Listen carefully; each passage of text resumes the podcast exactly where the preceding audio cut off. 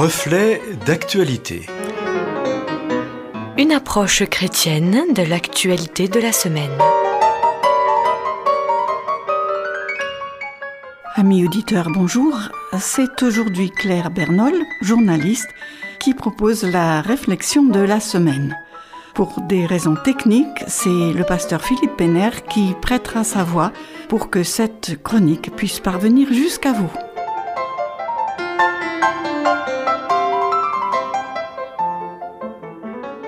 Je déguste le fait divers comme d'autres ouvrent de grands yeux sur les curiosités du musée d'histoire naturelle. Pour une journaliste, une telle phrase a valeur de confession.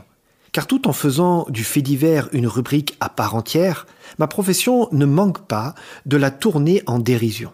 En témoignage sa façon de la rebaptiser, rubrique des chiens écrasés. Comme si le contenu de cette catégorie ne pouvait qu'être négligeable au regard de tout ce que l'actualité recèle d'événements modifiant le visage du monde. En écoutant la télé, la radio, en lisant la presse, nous avons pu nous en rendre compte encore dernièrement. Tandis que Donald Trump n'a pas encore dit son dernier mot après une élection présidentielle dont son rival Joe Biden est sorti victorieux, tandis que la crise sanitaire et sa gestion ne cessent de faire débat, qu'un G20 dématérialisé se tient envers et contre tous, et que la liberté de la presse ne quitte pas le devant de la scène, hier avec les caricatures de Mahomet, aujourd'hui avec l'interdiction partielle de filmer ou photographier des forces de l'ordre, le procès de Jonathan Daval vient de s'achever.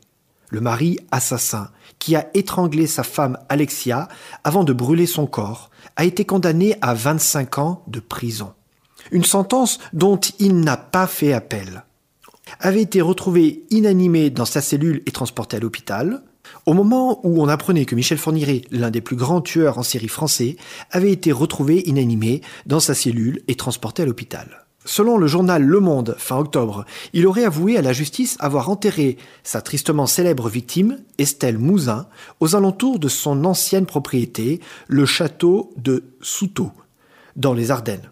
Dans l'actualité, comme dans la vie, le pire côtoie le meilleur. L'histoire particulière et la grande histoire s'entremêlent. Comment expliquer l'intérêt que beaucoup, comme moi, éprouvent pour les faits divers? Car sur les médias, à tort ou à raison, suivent les évolutions de telle enquête ou se font écho des faits des plus noirs. C'est que cela correspond à un public. Sans doute, tour à tour, nous identifions-nous aux victimes et prenons-nous les bourreaux comme repoussoirs.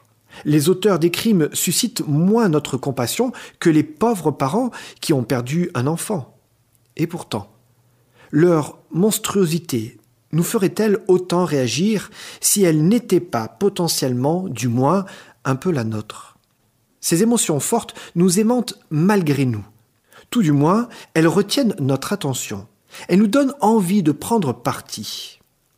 Même si nous ne disposons pas de tous les tenants et aboutissants d'une affaire, difficile de rester indifférent, de ne pas émettre d'hypothèses, de ne pas avoir envie de savoir ce qui s'est vraiment passé.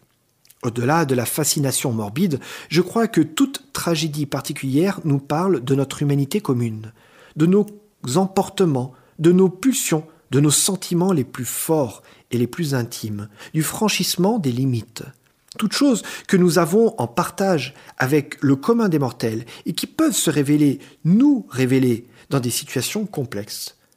Peut-être ne pas nous révéler dans l'intégralité de notre personnalité, mais révéler que nous ne sommes pas aussi bons que l'image que nous voulons donner de nous-mêmes, ou aussi protégés des autres, de nous-mêmes, des circonstances, que nous voudrions le croire. Peut-être y a-t-il quelque chose à analyser dans la résonance éventuelle que trouve en nous le dévoilement des plus sombres recoins de l'âme humaine. Quel souvenir, quelle peur, quel sentiment ou réaction cela réveille-t-il en moi? Est-il possible qu'il y ait une leçon à en tirer? Ou faut-il s'entraîner à détourner le regard du fait divers pour se concentrer sur des événements sérieux qui changent le monde de façon visible? C'est moi, en tant que journaliste qu'en tant que chrétienne, que je me laisse interpeller par cette question. En réfléchissant, je me suis souvenu de ma rencontre avec un jeune homme, partageant sur le ton de la plus grande surprise sa lecture d'épisodes bibliques sensationnels, au sens où on emploie aujourd'hui ce terme pour parler d'un certain type d'information.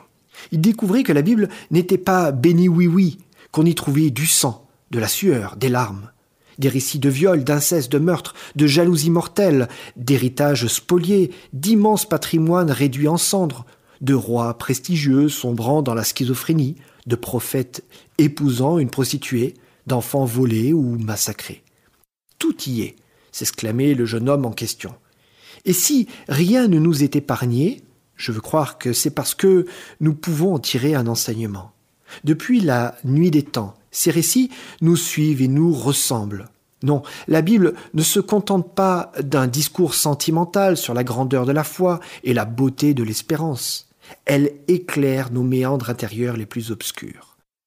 Comme pour nous montrer que Dieu connaît déjà nos errances et nos désastres, qu'il est parfaitement au courant de tout cela quand il propose son salut à l'humanité. Mais quand tout dérape un peu, beaucoup, dangereusement, dramatiquement, l'offre de rédemption de Dieu reste sur la table.